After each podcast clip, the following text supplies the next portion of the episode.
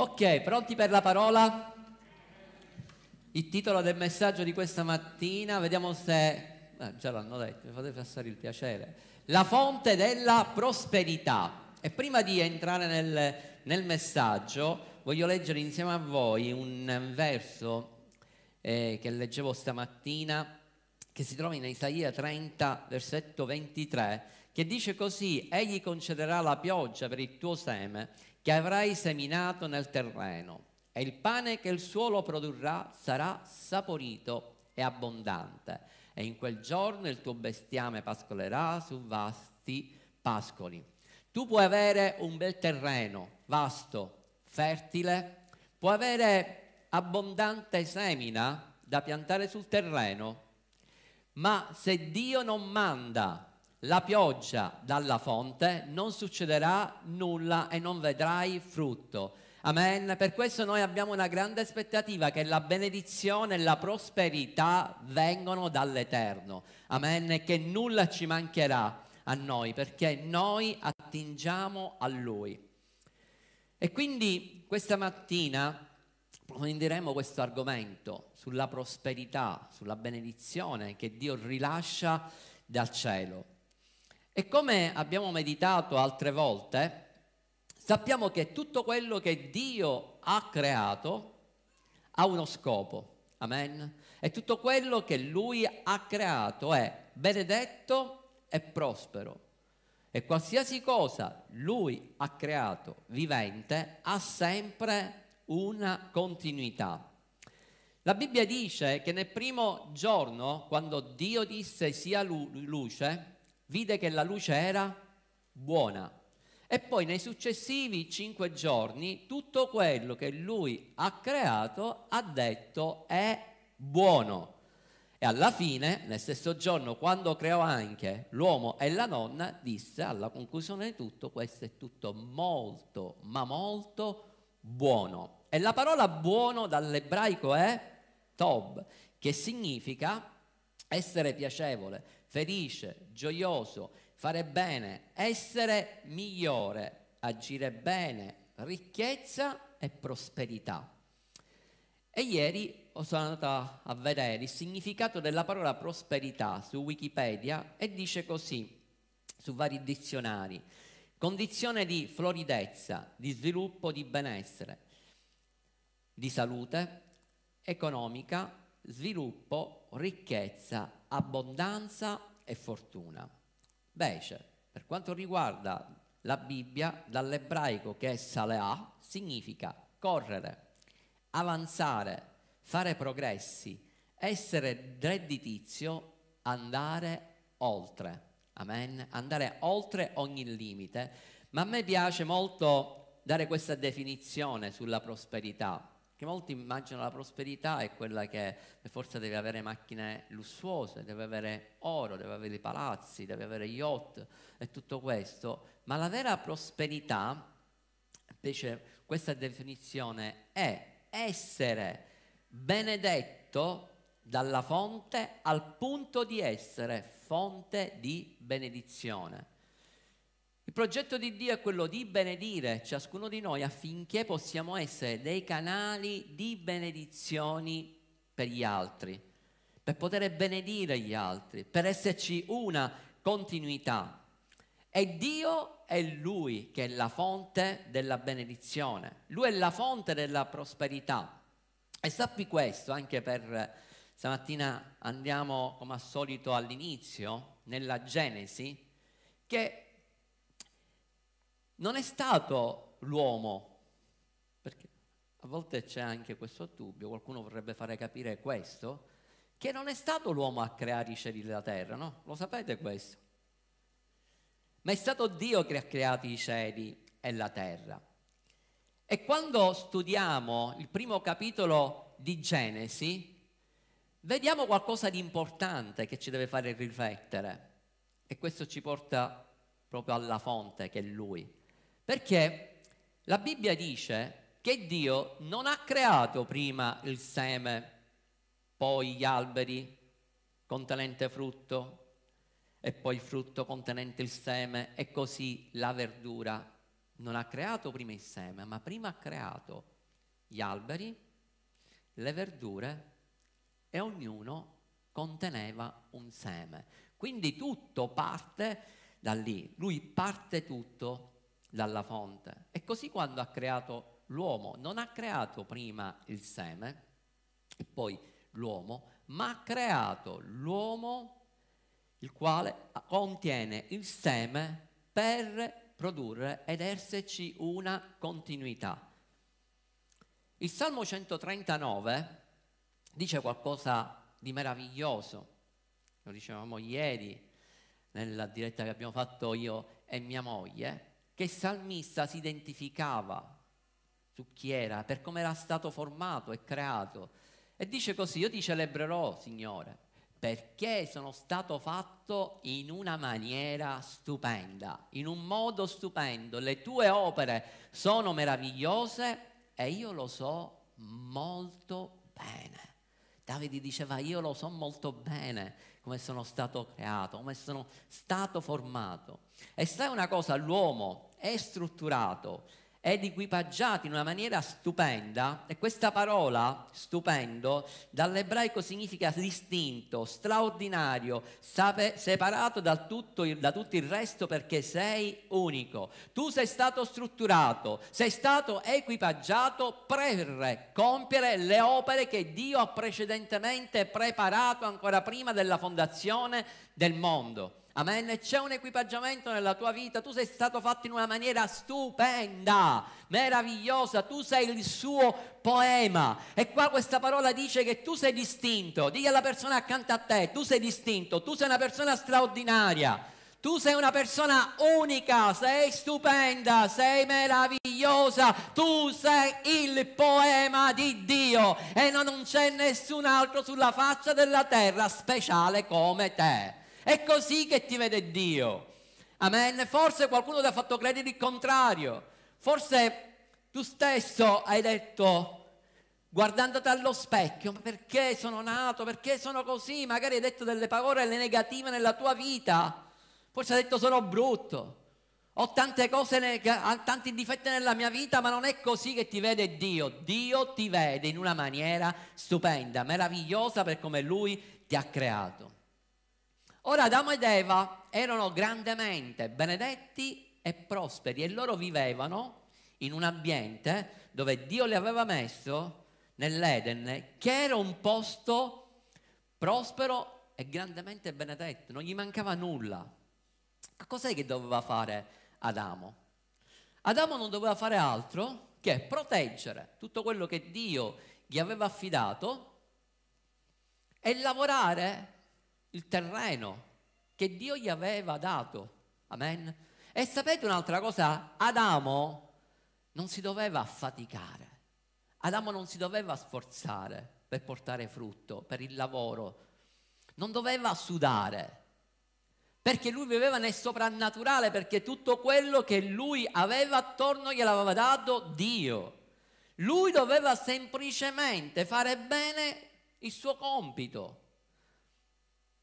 Quando lui coltivava, lo sapete che viveva nel soprannaturale, no? Coltivava, non passavano mesi o anni per raccogliere, ma già istantaneamente, nel giro forse di qualche minuto, di qualche ora, di qualche giorno, immediatamente spuntava il frutto, perché quello era l'ambiente che Dio aveva creato.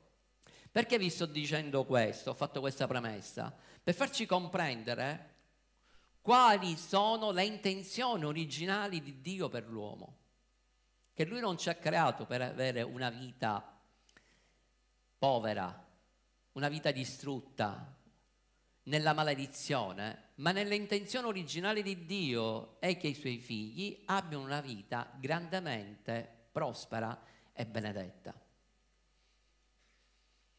Adamo aveva la mentalità del regno, non aveva una mentalità povera.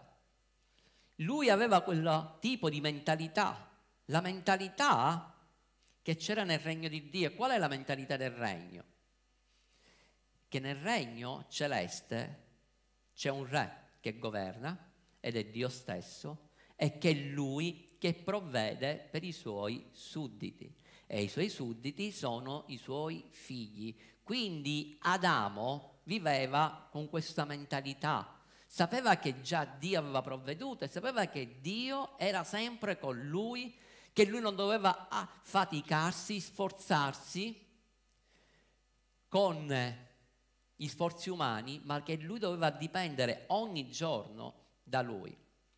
Cosa è successo? Che l'uomo si è ribellato, si è separato da Dio, e a volte qualcosa di sbagliato che si dice che Adamo è stato maledetto.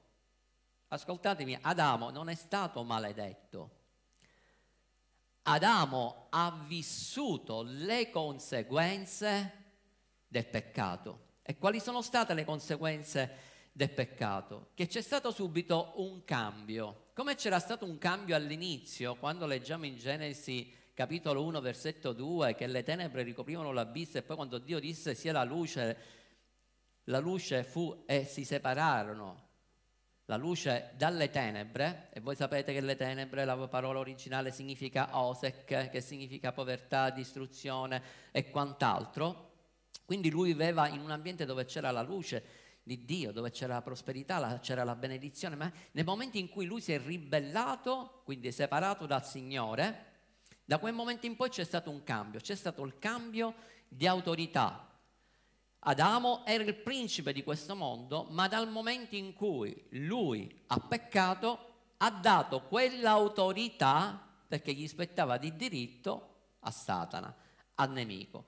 E quindi cos'è che Dio ha maledetto? Dio ha maledetto tutto ciò su cui, come si chiama, Satana aveva, metteva mano. Dove lui aveva il dominio, dove Lucifero aveva il dominio, era maledetto.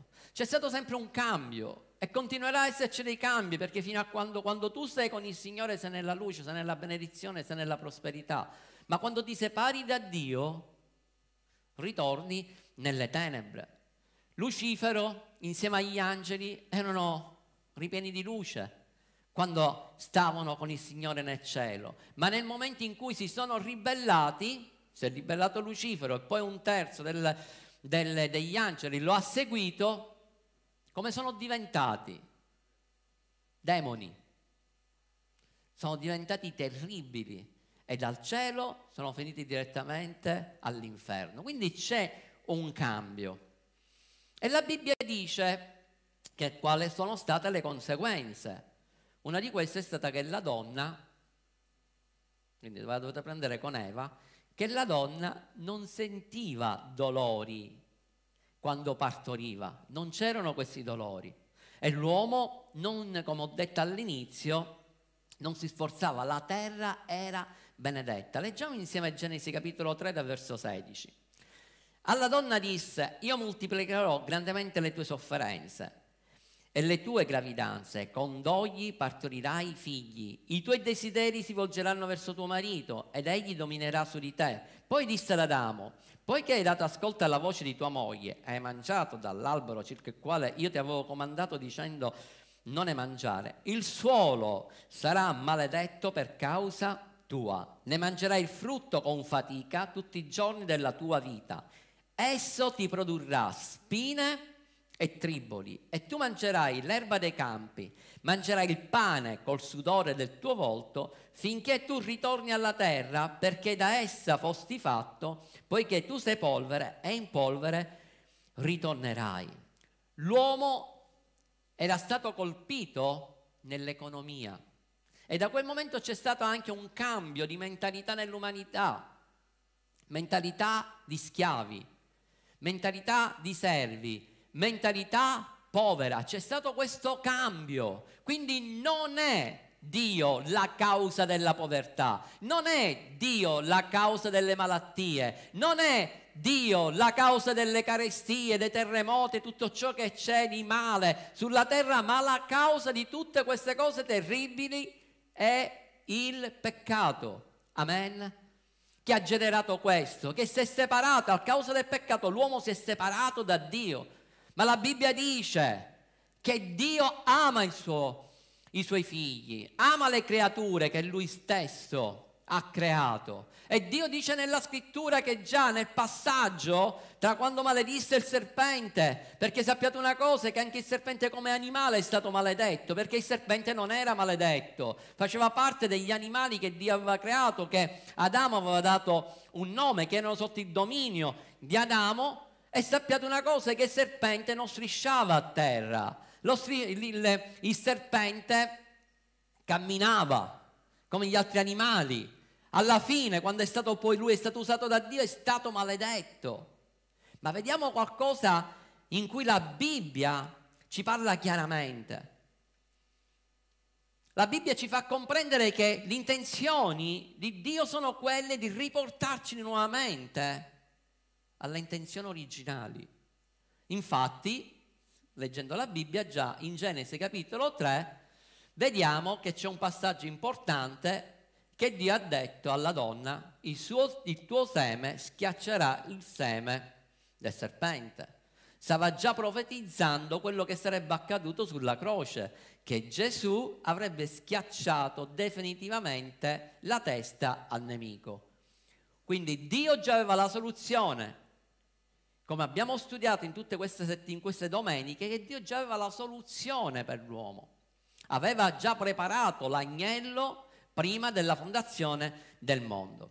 Ora nella Bibbia, vediamo già nell'Antico Testamento, che tutti i grandi uomini che hanno servito il Signore erano prosperi, erano benedetti. Abramo, Giacobbe, Isacco, se andate a studiare la loro vita, vedete che loro abbondavano in ogni cosa. Abramo aveva tanti, un, un gregge enorme, anzi ne aveva diversi, aveva diversi servi che, le, che stavano sotto di lui, aveva pure un esercito, Abramo. Così anche Giacobbe, così Giacobbe quando andò via da casa di suo padre, di Isacco, e se ne andò senza nulla, prosperò nella sua vita. Così anche Isacco, suo padre, dice che in un tempo di carestia lui seminò, raccolse cento volte tanto nello stesso anno, ed era uno degli uomini più prosperi che c'erano in quel luogo. Perché? Perché c'era la benedizione di Dio, perché loro erano legati alla fonte e ovunque loro andavano, qualunque cosa loro facevano, prosperavano. E quindi tra tutti questi uomini che la Bibbia ci racconta nell'Antico Testamento, uno per eccellenza, che non posso fare a meno di citarlo, è, Ge- è Giuseppe. Giuseppe, dice la scrittura, che lui qualunque cosa faceva prosperava. Ma qual era il segreto di Giuseppe? Lo dice Genesi capitolo tre versetto due, che quando lui fu venduto dai suoi fratelli, divenne schiavo di Potifar, dice la scrittura, l'Eterno fu con Giuseppe ed egli prosperava. Perché Giuseppe prosperava? Perché Dio era con lui, perché Giuseppe, malgrado la sua condizione, lui non si staccò mai dalla fonte. Giuseppe rimase sempre attaccato a Dio. Lui aveva dei sogni che il Signore gli aveva dato, sapeva che c'era un proposito nella sua vita e che Dio sicuramente l'avrebbe adempiuto e che lui doveva necessariamente prosperare. E lui, malgrado le sue circostanze, la situazione in cui lui viveva, lui rimaneva ogni giorno legato alla fonte, confidava a lui, da lui attingeva alla fonte che è il Signore, attingeva alla fonte della prosperità. E dice che lui stava nella casa del suo padrone, l'egiziano, e il suo padrone, bellissimo questo, questa è una delle parti che amo più della, della scrittura, perché dice il suo padrone, che era un idolatra, che era uno che dipendeva dai soldi, che loro, il denaro era al primo posto nella sua vita. Dice che lui vedeva che l'Eterno era con lui, lui non vedeva l'abilità che c'era nella vita di Giuseppe, lui vedeva che l'Eterno era con lui. Perché vedeva che l'Eterno era con lui? Perché qualunque cosa lui faceva prosperava. E così dice la scrittura che Giuseppe trovò grazia agli occhi di lui, entrò nel suo servizio personale. E continuando a leggere, la Bibbia dice che Dio benedisse Potifar, l'egiziano. Perché Dio benedisse la, l'egiziano? Ha benedetto la sua casa, non soltanto quella che aveva in città, ma anche la casa di campagna. Tutto quello che apparteneva a Potifar era grandemente benedetto, perché in quella casa lui aveva affidato ogni cosa a Giuseppe. E anche se l'egiziano non confidava in Dio, non era quindi un credente, grazie a Giuseppe lui poteva beneficiare delle benedizioni che Dio rilasciava attraverso di lui. Quindi noi possiamo diventare fonte di benedizione in questo mondo. Ovunque noi andiamo, se l'Eterno è con noi, prosperiamo e facciamo prosperare anche le persone. Tu puoi essere la fonte della benedizione del tuo datore di lavoro, tu puoi farlo prosperare. Invece di maledirlo, invece di parlare male di lui, inizia a benedirlo. Amen. Perché attraverso di te Dio lo benedirà. E attraverso di te, se Dio benedirà lui, tu riceverai di conseguenza il doppio della benedizione.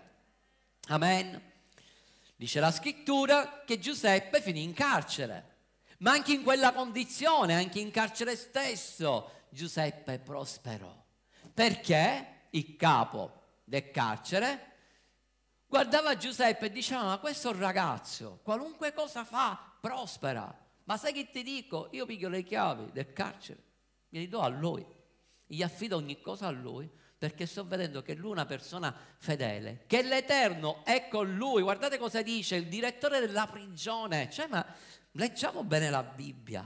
Cioè, vi rendete conto quello che ha fatto questo direttore della prigione? Non controllava più nulla di quanto era affidata a Giuseppe. Perché?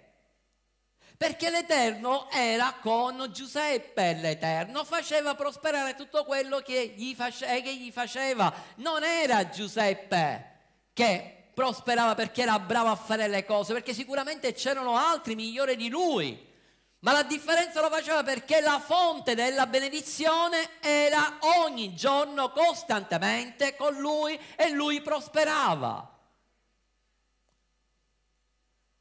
Genesi capitolo trentanove, versetto ventuno. Ma l'Eterno fu con Giuseppe e usò verso di lui, be, be, scusatemi, e Genesi quarantuno quarantanove, questo già l'abbiamo letto. Leggiamo questo versetto e vediamo, ci allacciamo alla parola prosperità, che abbiamo detto che la parola prosperità, uno dei significati è avanzare.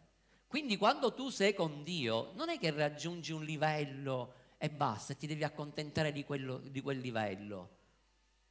Ci sono dei livelli sempre superiori. E Giuseppe l'abbiamo visto, Giuseppe c'è stato un livello, prima era da suo, nella casa di suo padre, era un livello alto, era prospero, stava bene, poi è caduto, è andato a finire nel pozzo, poi è stato venduto come schiavo e il primo livello è stato che lui prosperò a casa di Potifar, poi cadde di nuovo, finì in carcere, ma anche in carcere Giuseppe salì di livello fino a quando raggiunse il massimo del livello, perché lui diventò l'uomo più potente e più ricco che c'era nel mondo.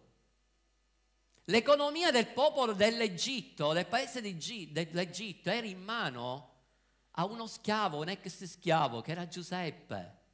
Lui aveva preso in mano l'economia dell'Egitto. Perché? Perché Dio era con lui, e questo ci fa comprendere qualcosa di grande, che in mezzo alla carestia Dio fa prosperare i suoi figli. E noi l'abbiamo visto in, questo, in questi due anni, l'abbiamo dichiarato, l'abbiamo decretato, l'abbiamo predicato, che proprio nel periodo della carestia, nel periodo in cui c'è stato il crollo della borsa, tante attività hanno chiuso, noi abbiamo visto che la Chiesa di Dio ha prosperato lo stesso, perché i suoi figli Dio non fa mancare nulla. È proprio nel, nel mezzo del deserto, nel mezzo della carestia, che i figli di Dio fanno la differenza. E io vi dico una cosa, è quello che ho sentito molto forte nel mio spirito, di quello che sta succedendo in, in, in Ucraina. È qualcosa di terribile, qualcosa di terrificante. una guerra. Dopo la fine della seconda guerra mondiale, questa è una, la cosa più tragica che è successo nell'umanità. Stiamo vedendo questa tragedia. Ma sapete una cosa? Lo Spirito Santo ieri mi diceva, è vero che da una parte c'è lo spirito che sta influenzando Putin a distruggere quella nazione. Lui sta opprimendo questo popolo. C'è una spremitura in questo popolo. Dice, ma ricordati che quando gli egiziani opprimevano il popolo di Israele, il popolo di Israele moltiplicava. Più veniva spremuto, più moltiplicava. Dice, sappi una cosa, Tony, che io in questo tempo sto finanziando tanti figli miei, tante chiese che si trovano in Ucraina, e saranno proprio loro che faranno la differenza. Saranno proprio loro, con le finanze che io rilascerò a loro, che ricostruiranno tutto quello che il nemico sta distruggendo. E io innalzerò una chiesa più grande di quella che loro hanno tentato di distruggere. E il mio nome sarà innalzato. E per questo è che noi dobbiamo continuare a pregare per questi nostri fratelli. E dobbiamo pregare affinché il messaggio dell'Evangelo possa crescere ogni giorno sempre di più in mezzo a quella popolazione. Sapete, l'altro giorno uno dei fratelli dei Gedeoni mi ha mandato delle fotografie e mi ha fatto vedere che in mezzo all'esercito stanno dando, stanno distribuendo tante Bibbie, ed è proprio in questo tempo che tanti soldati si stanno convertendo al Signore. Tutte le cose cooperano per il bene, e anche in questa situazione così tragica i figli di Dio ne usciranno vittoriosi. Amen. La Bibbia dice in Genesi quarantuno quarantanove che in mezzo alla carestia, in quei sette anni di carestia, già Dio aveva provveduto sette anni prima, e che Giuseppe aveva in mano l'economia. Guardate che cosa è successo nelle mani di Giuseppe. Dice che ammassò tanto grano come la sabbia del mare, e una così grande quantità che si smise di tenere i conti, perché era incalcolabile. Vedete il cambio che c'è stato? Vedete il cambio che c'è stato nella vita di Giuseppe? C'è stato un cambio di economia immediata che è durato tredici anni nella vita di, di Giuseppe. Da, po', da, da ricco, come era lui quando stava a casa di suo padre Giacobbe, era diventato povero. Era diventato schiavo in mezzo a quel popolo egiziano, ma proprio in quel popolo che l'aveva fatto schiavo, dice la scrittura che lui divenne l'uomo più potente dopo, la, dopo il faraone di Egitto. Ci fu un cambio nell'economia. Perché? Perché la mentalità di Giuseppe era una mentalità del regno di Dio, e lui sapeva che non doveva dipendere dalle sue forze naturali, lui non doveva dipendere dall'economia della sua famiglia naturale, ma la sua economia dipendeva da lui, dal cielo. Amen. E con questa mentalità che lui ha prosperato, ha fatto prosperare il popolo egiziano e ha salvato la sua famiglia. Amen. Perché poi grazie a lui, sapete la storia, la sua famiglia uscì dalla, da dove si trovava e andò da Giuseppe. Giuseppe fu una grande benedizione per, la, per, la, per loro. Ora, noi sappiamo che l'Antico Testamento è l'ombra del Nuovo Testamento. E quindi l'esempio è il popolo di Israele. Il popolo di Israele, uscendo dall'Egitto, dalla schiavitù, Dio l'ha fatto prosperare immediatamente, è uscito con delle ricchezze. Però il problema del popolo di Israele qual era? Lo sapete, l'abbiamo studiato diverse volte. Che loro erano uscite dall'Egitto, l'Egitto non era uscito dal loro cuore, ma il problema fondamentale era la loro mentalità. Loro erano rimasti con una mentalità di schiavi, una mentalità di servi, una mentalità di povertà. Non è riuscito, non c'era stato un cambiamento nella loro vita. E noi l'abbiamo visto, quello che Dio aveva compiuto. quando l'ha fatto uscire, tutti i miracoli che lui aveva fatto, per come lui aveva provveduto per l'acqua, per come aveva provveduto per, per, per il pane, e quindi come faceva scendere la manna dal cielo. Lui si era manifestato, lui aveva detto che lui era Geova Giaira, che lui era Geova Rafa. Lui aveva detto chi era e si era manifestato, ma il popolo ancora non aveva sperimentato questo, non voleva comprendere che Dio non ha limiti. Sapete cosa ha fatto il popolo di Israele? Malgrado tutto quello che lui, che il Signore aveva fatto, guardate Salmo settantotto quaranta cosa dice: quante volte lo provocarono a sdegno nel deserto e lo contristarono nella solitudine. Sì, essi tentarono Dio più volte e tornarono a provocare il Santo di Israele, e non si ricordarono più della sua potenza né del giorno in cui li aveva liberati dal nemico. Cioè, il popolo di Israele aveva dimenticato tutto quello che aveva fatto e provocava Dio nel deserto. Ma la parola originale di provocare è tavà. E tavà significa limite, significa limitare.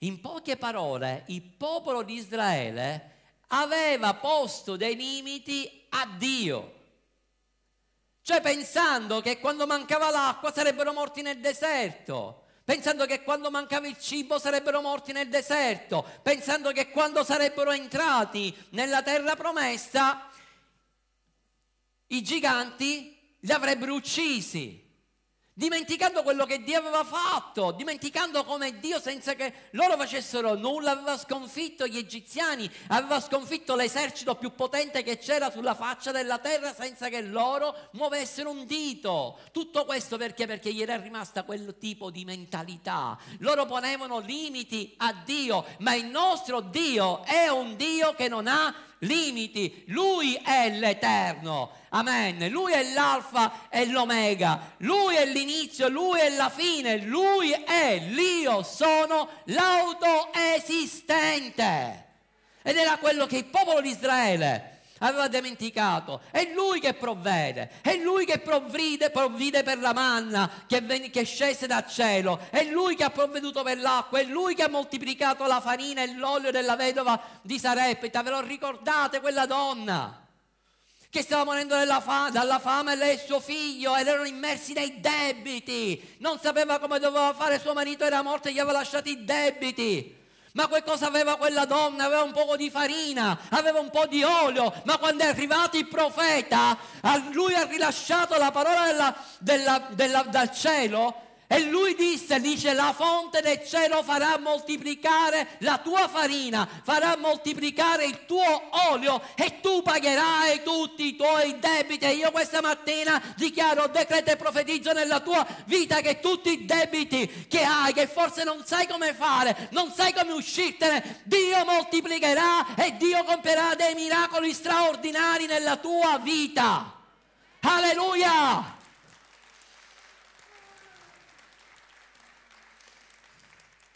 Sempre nell'Antico Testamento dice il profeta, e dice, arrivò in un posto e c'era carestia, dice che arrivò uno, gli portò con venti pani d'orzo e lui moltiplicò quei venti pani, e dice la scrittura che il cibo avanzò. Se andate a leggere tutta la scrittura nella moltiplicazione dei pani, nella moltiplicazione dei pesci, c'è una parola che mi ha, ieri ha attirato la mia attenzione, ed è avanzò. Che significa avanzò? Significa abbondanza.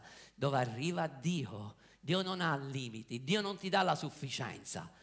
Il proposito di Dio non è quello di farti vivere nel deserto, il deserto per un breve tempo. Il proposito di Dio è quello di farti vivere una vita prospera, grandemente benedetta, perché ti dico una cosa, che nel momento in cui tu hai ricevuto Cristo Gesù nella tua vita, tu sei già entrato per diritto nella terra promessa, dove scorre latte e miele. Ora, la Bibbia ci insegna come prosperare. Quanti di voi vogliono prosperare? E la Bibbia ce lo insegna come che dobbiamo fare per prosperare. Ma Dio è semplice, solo che l'uomo a volte lo complica, no? Tutto questo.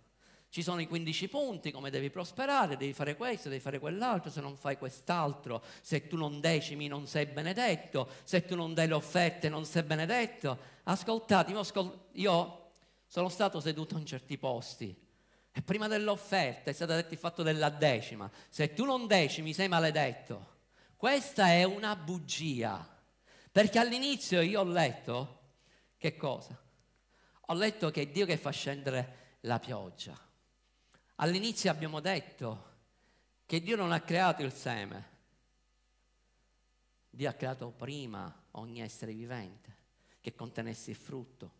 La Bibbia dice che prima Dio ti dà il pane ed è Lui stesso che ti fornisce la semenza. E già tu sei grandemente benedetto, perché nel momento in cui tu diventi un figlio di Dio, vuoi o non vuoi, legalmente sei un cittadino del regno di Dio, e come cittadino del regno di Dio, appartenente alla sua famiglia, sei prospero, sei grandemente benedetto. Amen. E quindi è Dio che ti benedice, è Dio che ti provvede, è Dio che ti provvede per le finanze. E quindi quando tu stai dando la decima, tu non stai facendo altro che riconoscere e stai dando a Dio quello che gli spetta per l'avanzamento del suo regno, perché tu stai dicendo: quello che io sto seminando, quello che io sto offrendo, è perché sono stato già grandemente benedetto e voglio essere un canale di benedizione. Ecco il cambiamento di mentalità. Ma la religione ha fatto sì che anche questo, che dovrebbe essere qualcosa che deve benedire, è diventato qualcosa religiosa che ci lega, legalismo. Amen. Quando tu dai a Dio, e poi qualche volta vi farò un insegnamento che c'è differenza tra decima e, e, e offerta, perché la decima è una cosa che spetta a Dio, l'offerta è qualcosa di volontario. Ma tu tutto questo che fai, lo fai perché sei riconoscente a Lui. Ora, quali sono gli insegnamenti che Dio ha rilasciato nella Scrittura? Non ci sono quindici punti, non ce ne sono venti, nemmeno cinque, nemmeno quattro, nemmeno tre, sono semplicemente due gli insegnamenti che Dio ci ha rilasciato nella Sua parola. E noi lo troviamo in Giosuè capitolo uno, verso cinque e verso otto. Perché cos'è che ha detto Dio? Cioè, praticamente nello studio che lui ha fatto a Giosuè, gli ha dato soltanto due punti. Il primo punto è la sua presenza. Devi studiare bene la mia presenza, esterna la mia presenza.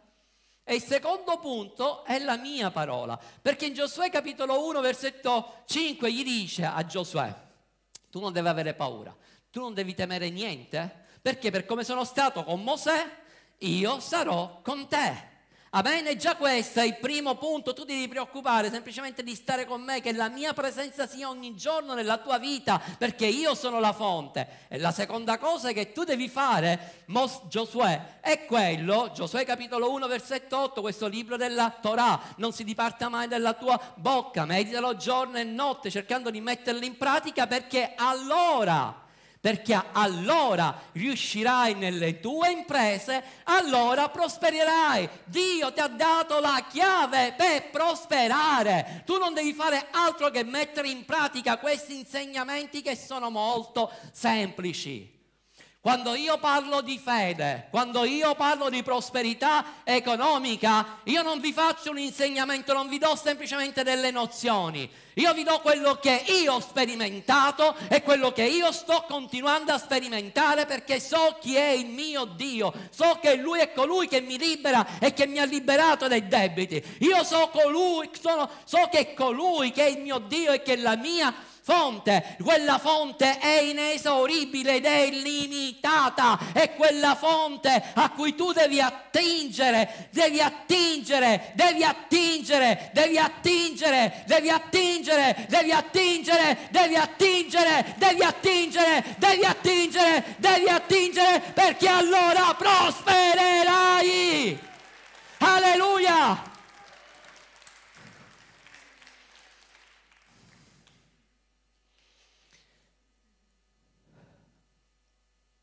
Nuovo Testamento, Gesù. Molti sono convinti, sempre nella religione, che Gesù era povero. Un poveretto, un mischino che aveva un, vestiti, un vestitello, così, camminava a pelle nude. Molti lo immaginano pure a Gesù che con i capelli spettinati, pieni di polvere. Cioè che, che figura miserabile che hanno, che immagine misera hanno di Gesù. Allora, prima di ogni cosa, Gesù quando è venuto sulla terra, lui aveva la mentalità del regno di Dio. Gesù da dove veniva? Gesù non è che è nato nel grembo di Maria. Maria è stato il mezzo per portare Gesù sulla terra. È come oggi, se tu da Roma vuoi andare a Palermo o vuoi andare in un'altra nazione, cosa fai? Prendi l'aereo. Quindi Gesù, cos'è che ha fatto? Lui è venuto direttamente dal cielo con tutto quello che lui aveva venuto qua sulla terra. Quindi lui già aveva quella mentalità del regno di Dio. Sapete, quando io, insieme con mia moglie, siamo arrivati qua a Roma, noi avevamo la mentalità del regno, noi avevamo la mentalità della Chiesa prospera, noi avevamo la mentalità della Chiesa grande, perché da dove venivamo? Venivamo da una Chiesa grandemente benedetta, una Chiesa dove ci sono centinaia di persone che la frequentano. Quindi la nostra visione qual era? Anche quando noi siamo arrivati in una Chiesa che era piccolina, avevamo quindici persone, il locale era di cinquanta ottanta metri quadrati, noi già vedevamo tutto quello che, è stato, che Dio ha realizzato. Ma qual era la differenza? Uno, che c'era una chiamata, c'era un mandato, c'era un'unzione, ma due, la mentalità. Non avevamo la mentalità religiosa, non l'abbiamo tuttora, non avevamo una mentalità povera, ma una mentalità del regno di Dio. Lui è venuto direttamente dal regno. E qual era il regno da cui lui è venuto? Dice, se voi andate a leggere la scrittura anche in Apocalisse, andate a vedere che là ci sono. Cioè Dio non ha bisogno, per farvi capire, no? Che Dio non ha bisogno dei tuoi spiccioli. Da dove è venuto Gesù? Gesù dice che c'erano i marciapiedi che erano tutti d'oro, i palazzi che erano tutti rivestiti di diamanti. Cioè questo è quello che c'è nel regno di Dio. C'è una grande abbondanza. E la Bibbia dice, ascoltami, scriviti questi versi, perché la Bibbia dice che lui, che Gesù, che era ricco, lui si è fatto povero affinché noi diventassimo ricchi. Guardate cosa dice due Corinzi capitolo otto versetto nove. Voi conoscete infatti la grazia del Signore nostro Gesù, il quale essendo ricco si è fatto povero per voi affinché voi diventaste ricchi per mezzo della sua povertà. Guardate la versione Message che dice: conoscete la generosità del nostro Maestro Gesù Cristo, ricco com'era, ha dato tutto per noi, in un colpo è diventato povero e noi siamo diventati ricchi. Un'altra versione dice oltre misura. Perché? Perché sulla croce c'è stato un cambio. Su quella croce lui si è preso la nostra povertà, i nostri fallimenti, i nostri peccati e ha riversato su di noi la sua natura, ha riversato su di noi la sua benedizione. C'è stato un cambio. Amen. E in questo cambio quelli che hanno soffrito solo delle cose buone siamo stati noi. La Bibbia dice che ovunque Gesù arrivava, arrivava la prosperità, perché lui era la fonte della prosperità. Dovunque lui arrivava c'erano liberazioni, guarigioni, salvezza. Quindi lui è la fonte della benedizione, lui è la fonte della prosperità. Lui moltiplicava i pani e i pesci. E c'è una parte della scrittura, e io credo che questa mattina, proprio su questo, questo che vi sto dicendo ora, Dio parlerà in maniera specifica a qualcuno che ha qualche attività, perché dice che un giorno il Signore arrivò in un posto, in un mare, e c'era un certo Pietro. E questo Pietro aveva l'attività che gli stava andando male, aveva dei dipendenti, non sapeva come doveva fare, lui dipendeva dai suoi sforzi naturali, dalla sua esperienza. Lui aveva una mentalità naturale, non aveva la mentalità del regno di Dio. E un giorno Gesù arrivò da lui e gli disse: Pietro, ma come sei comandato? Vai a pescare, vai al largo. E Pietro gli ha detto, dice, ma tu vuoi parlare con me di questo? Non c'è niente da fare, ho già pescato, mi sono sforzato, sai da quanti anni che io sto lavorando, sai da quanti anni tutto quello che io ho fatto, e non l'ho fatto per me, l'ho fatto per la mia famiglia, l'ho fatto per i miei dipendenti. E ora a un certo punto mi trovo indebitato, ho dei problemi, sono in crisi, sto chiudendo l'attività. Forse ti è mancato qualche appalto, forse tu avevi pianificato tutto avevi già programmato e a un certo punto ti ritrovi in mezzo ai debiti e non hai una soluzione. Questa era la condizione in cui si trovava Pietro.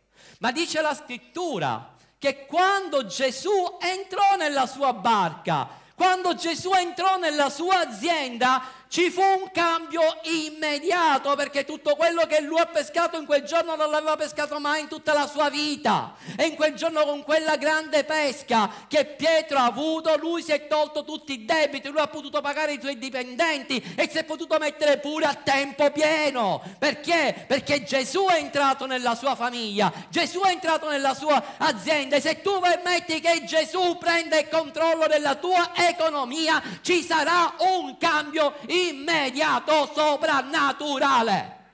Amen. Chiesa, ma dove sei? Ma dov'è il tuo entusiasmo? Questo ti deve fare saltare dalla sedia, perché quello che io ti sto dicendo è quello che Dio ha stabilito per te. E così Pietro ha avuto un cambiamento radicale nella sua vita. Perché? Perché Gesù era entrato nella sua attività. Sapete che Gesù aveva dodici dipendenti, chiamiamolo così, aveva dodici discepoli che campavano alle sue spalle. Non soltanto loro, ma c'erano pure tante altre donne che lo seguivano.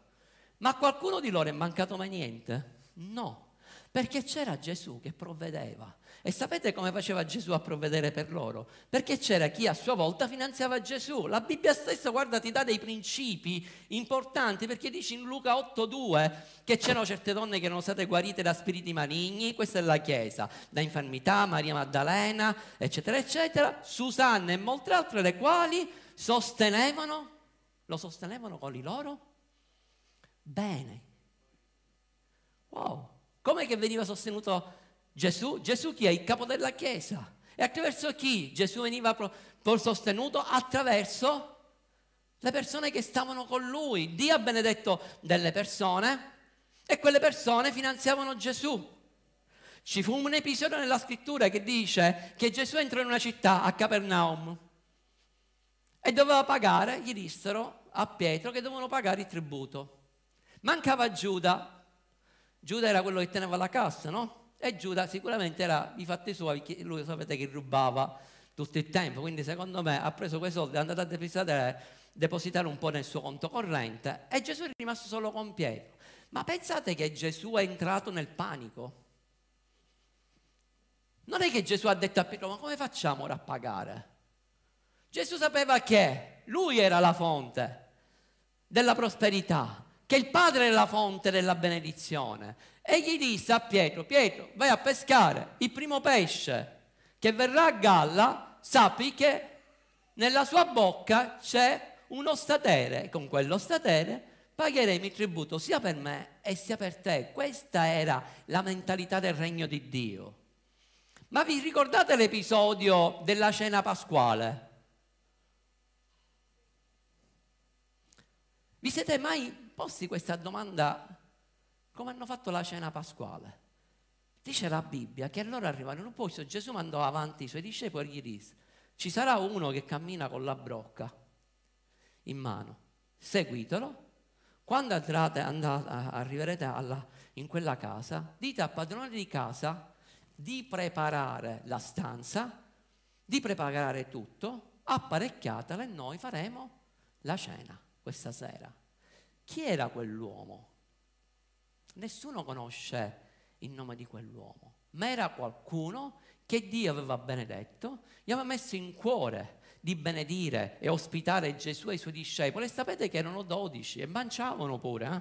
Non è che erano persone che se la mangiavano a spesa, come diciamo noi, si mangiavano i spaghetti, mangiavano carne, la voglia. Eppure quello ha provveduto con abbondanza. Gesù non si creava nessun problema perché sapeva che il Padre provvedeva. Amen. Tu non devi preoccuparti di nulla. E per ultimo Gesù ha insegnato qual era il segreto. Questo lo trovate in Matteo, andate a leggere poi a casa, scrivetevi soltanto gli appunti e arriviamo alla conclusione, che dice che in Matteo sei trentatré fa uno studio fantastico Gesù. Dice: voi vi preoccupate di come vi dovete vestire, di come dovete mangiare, ma di tutte queste cose Sono i pagani che se ne si preoccupano di tutte queste cose, perché i pagani non sanno a chi si devono rivolgere. Ma voi non vi dovete preoccupare di nulla, perché il Padre vostro sa tutto ciò che voi avete bisogno. Lui ha contato pure tutti i vostri capelli, pure quelli tuoi. Tutti i vostri capelli, non c'è nulla di nascosto a Dio. E non vi dovete, non state in ansietà per cosa alcuna, ma una cosa dovete fare. Se volete sperimentare la prosperità e vivere nella pace, cercate il regno di Dio. Se tu cerchi il regno di Dio, tutto il resto ti sarà dato, e ti sarà dato con abbondanza. Abbiamo detto all'inizio che la terra fu maledetta e che il frutto sarebbe stato, avrebbe prodotto che cosa? Spine e triboli. E qua sta parlando di maledizione economica, di mentalità povera. Che cosa dice la scrittura in Giovanni capitolo diciannove versetto due? Che Gesù, i soldati, intrecciata una corona di spine, gliela posero sul capo e gli misero addosso un manto di porpora. Ora, secondo gli studi, quelle spine erano i triboli. Lo sapete la differenza tra spine e triboli qual è? Le spine hanno una punta piccola, mentre i triboli sono abbastanza lunghi. E a Gesù gli hanno messo sulla corona di spine in testa per distruggere la mentalità di povertà, quella mentalità osec, quella mentalità di distruzione, di maledizione economica, per portarti la benedizione del regno di Dio. Ora, siete pronti per una, per una bomba? Sono alla conclusione, potete salire, non vi preoccupate, non, non vi picchio. Filippesi capitolo quattro versetto nove. Ora il mio Dio, leggere insieme a me, ora il mio Dio, dichiaralo nella tua vita, supplirà ad ogni vostro bisogno secondo le sue ricchezze in gloria in Gesù Cristo. Parola supplirà, cosa significa? Dal greco è plerò, che significa fornire, riempire fino in fondo, fare abbondare, realizzare promesse, salire di livello, di nulla mancante. La radice è essere riempito. Seconda parola, lui supplirà ogni tuo bisogno. Bisogno è la parola cria, che significa necessità, mancanza, affari. Forse tu hai un bisogno nei tuoi affari, forse sei in crisi con la tua azienda, forse sei in crisi perché non ti hanno pagato, o come qualcuno che gli hanno sospeso il, lo stipendio, e non hai entrate finanziarie. La Bibbia dice, lui riempirà, supplirà, fornirà tutto quello che a te serve. Che forse tu fino a poco tempo fa dipendevi, eri tranquillo, avevi delle basi solide, avevi un bello stipendio, avevi un bel lavoro, la tua azienda fatturava alla grande, avevi dei buoni utili, già ti eri programmato tutte le ferie, questo e quell'altro, case, ville, piscina e quant'altro. Oltre per, anche qualcuno aveva in progetto per benedire i fratelli, la chiesa, la propria famiglia. A un certo punto ti ritrovi che tutto è bloccato. Che cosa fai? Entri in crisi, ti fermi, te la prendi con Dio. Non prendertela con Dio, deve andare da Dio alla fonte, perché lui dice, io ti fornirò, riempirò fino in fondo, farò abbondare, realizzerò i tuoi progetti che sono i miei progetti. Ogni tuo bisogno, ogni, tu, ogni, ogni area della tua vita dove c'è mancanza io provvederò. E poi la parola più potente è secondo le mie ricchezze. Sapete cosa significa secondo? Wow, secondo significa dalle, dalla greco è katà, che significa proporzionato alle sue ricchezze. Ora tu puoi immaginare le ricchezze di Dio, puoi immaginare, perché sono illimitate, riesci un po' con la mente naturale a immaginare le ricchezze del nostro Padre Celeste quale sono? Sono immense, sono illimitate. E questa è la promessa che Dio ha fatto a ciascuno di noi. Lui provvederà ogni tua necessità proporzionato alle sue ricchezze, e le sue ricchezze sono illimitate. Cambia mentalità, inizia a ragionare in proporzione alle ricchezze che il Padre vuole rilasciarti. Amen. Sapete, noi come Chiesa abbiamo un obiettivo adesso. Quando siamo arrivati sei anni fa, come dicevo poc'anzi, avevamo una piccola chiesetta con quindici persone. Il locale poteva contenere massimo cinquanta persone, avevamo cinquantasei in tutto, e avevamo come fondo cassa qualcosa che corrispondeva a un numero con cinque zeri, giusto? Mettiamo cento euro, cento euro sono cinque zeri, sì. Nel giro di pochi mesi, perché noi avevamo la mentalità prospera, la mentalità del regno di Dio, nel giro di tre mesi Dio ha provveduto e abbiamo trovato un locale più grande, settecento metri quadrati. Non avevamo chiesa, cioè non avevamo sede, non avevamo niente. Nel conto corrente c'era un numero con cinque zeri. Dio ci ha detto: questo è il locale. E noi avevamo però un conto corrente nel cielo che era illimitato. Non che andavamo in scopertura, perché in scopertura non ci siamo andati mai con il conto corrente che abbiamo in banca, nella banca del cielo. Non abbiamo mai pagato interessi. E quando siamo arrivati là come conquistatori, ci hanno dato subito le chiavi del locale. Noi in tre giorni abbiamo dato tutto quello che ci avevano chiesto. In una settimana, due giorni prima di iniziare il culto, ci hanno regalato duecento sedie e poi Dio mi ha detto: mettele tutte. Nel giro di pochi mesi Dio ci ha provveduto con le finanze, abbiamo ristrutturato tutto, tutto quel locale, e gli zeri per, fare, per compiere quei lavori devono essere almeno sei zeri. E Dio ce li ha provveduti tutti, e noi nel giro di un anno e mezzo abbiamo pagato tutto senza mai chiedere un centesimo alla banca. Poi dopo un anno e mezzo Dio ci ha confermato che dovevamo andare in un altro locale, ed era questo locale. E anche in quel caso, quando siamo arrivati, noi avevamo sul conto corrente un numero con sei zeri.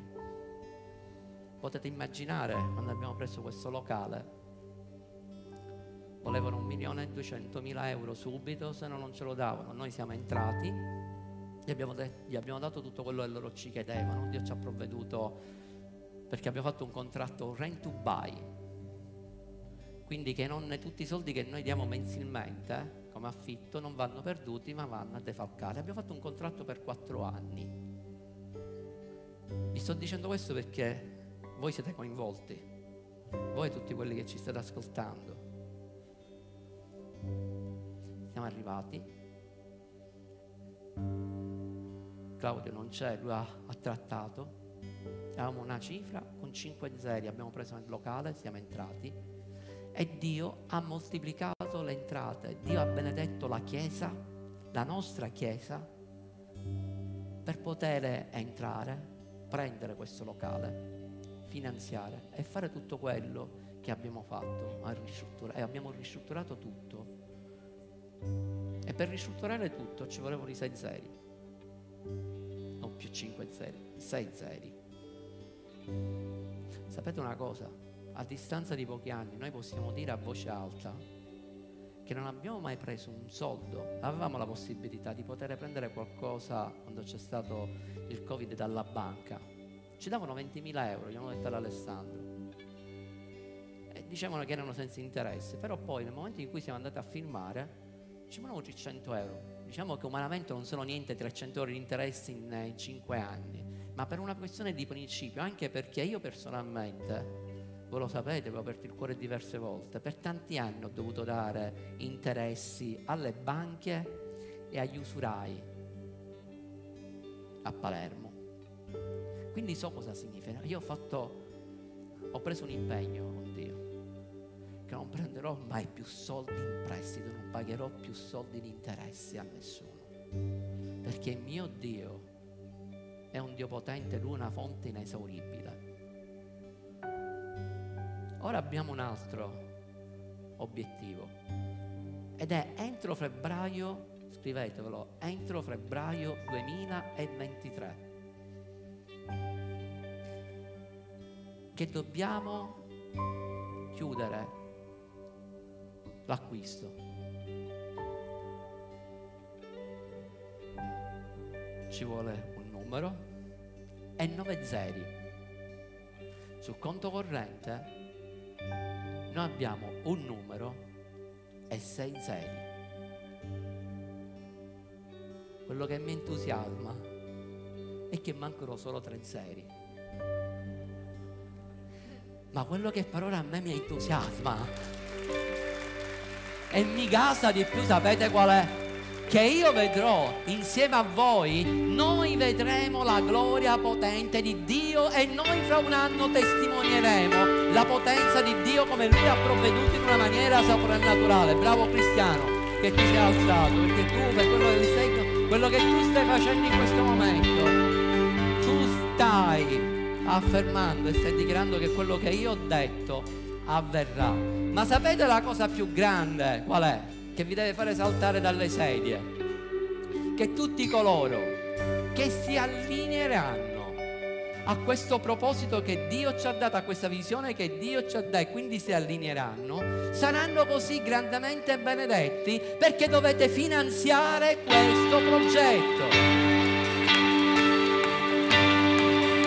Alleluia! Quindi inizia a dichiarare che ci saranno delle entrate soprannaturali nella tua vita, perché ti saranno, primo, per essere grandemente benedetto, e due, per essere fonte di grande benedizione. Dici, pastore, ma tu dove prendi tutte queste cose di qua? Sempre dall'insegnamento della parola di Dio, perché se tu vai in Esodo, nel capitolo, se non ricordo male, trenta te l'ho dato stamattina, chiedimi se non lo prendi. Nell'Esodo capitolo trentasei versetto cinque, Dio aveva dato un progetto a Mosè, ed era quello di costruire il tabernacolo, e gli ha detto: chiama la Chiesa e digli alla Chiesa di iniziare a finanziare il mio progetto, quello che io ho messo nel tuo cuore. E dice la scrittura che tutti si armarono in un cuore volenteroso, tutti andarono e cominciarono a dare quello che avevano, e a un certo punto, e così arriverà nella nostra Chiesa, a un certo punto parlarono a Mosè quelli che erano, che dovevano fare i lavori, e gli dissero: il popolo porta molto di più di quello che necessita per eseguire i lavori che l'Eterno ha comandato da fare. Io dichiaro, decreto e profetizzo che è quello che succederà entro questo anno. E io vi dico una cosa, che Dio ci provvederà alle finanze, che abbatteremo quella parete, che allargheremo, perché Dio allargherà i nostri confini, perché il nostro cuore non è quello di avere l'aereo personale, non è quello di avere la macchina con l'autista. Il nostro obiettivo è quello di finanziare il, il regno di Dio per predicare la sua parola. Alleluia! E se noi abbiamo questo cuore, significa che Dio rilascerà le sue benedizioni, affinché noi possiamo essere fonte di benedizione nel nome di Gesù. Alleluia, alleluia. Tu sarai come quell'albero che è descritto nel Salmo uno, quell'albero che porterà sempre frutto in ogni stagione. Sai perché? Perché quell'albero ha qualcosa di straordinario, di soprannaturale, perché dice che le sue radici, le sue radici, le sue radici sono piantate dove c'è la fonte, e sei una cosa straordinaria e soprannaturale dell'albero. Qual è? Che l'albero non si muove, l'albero non fa nulla, l'albero l'unica cosa che fa è quella di attingere le sue radici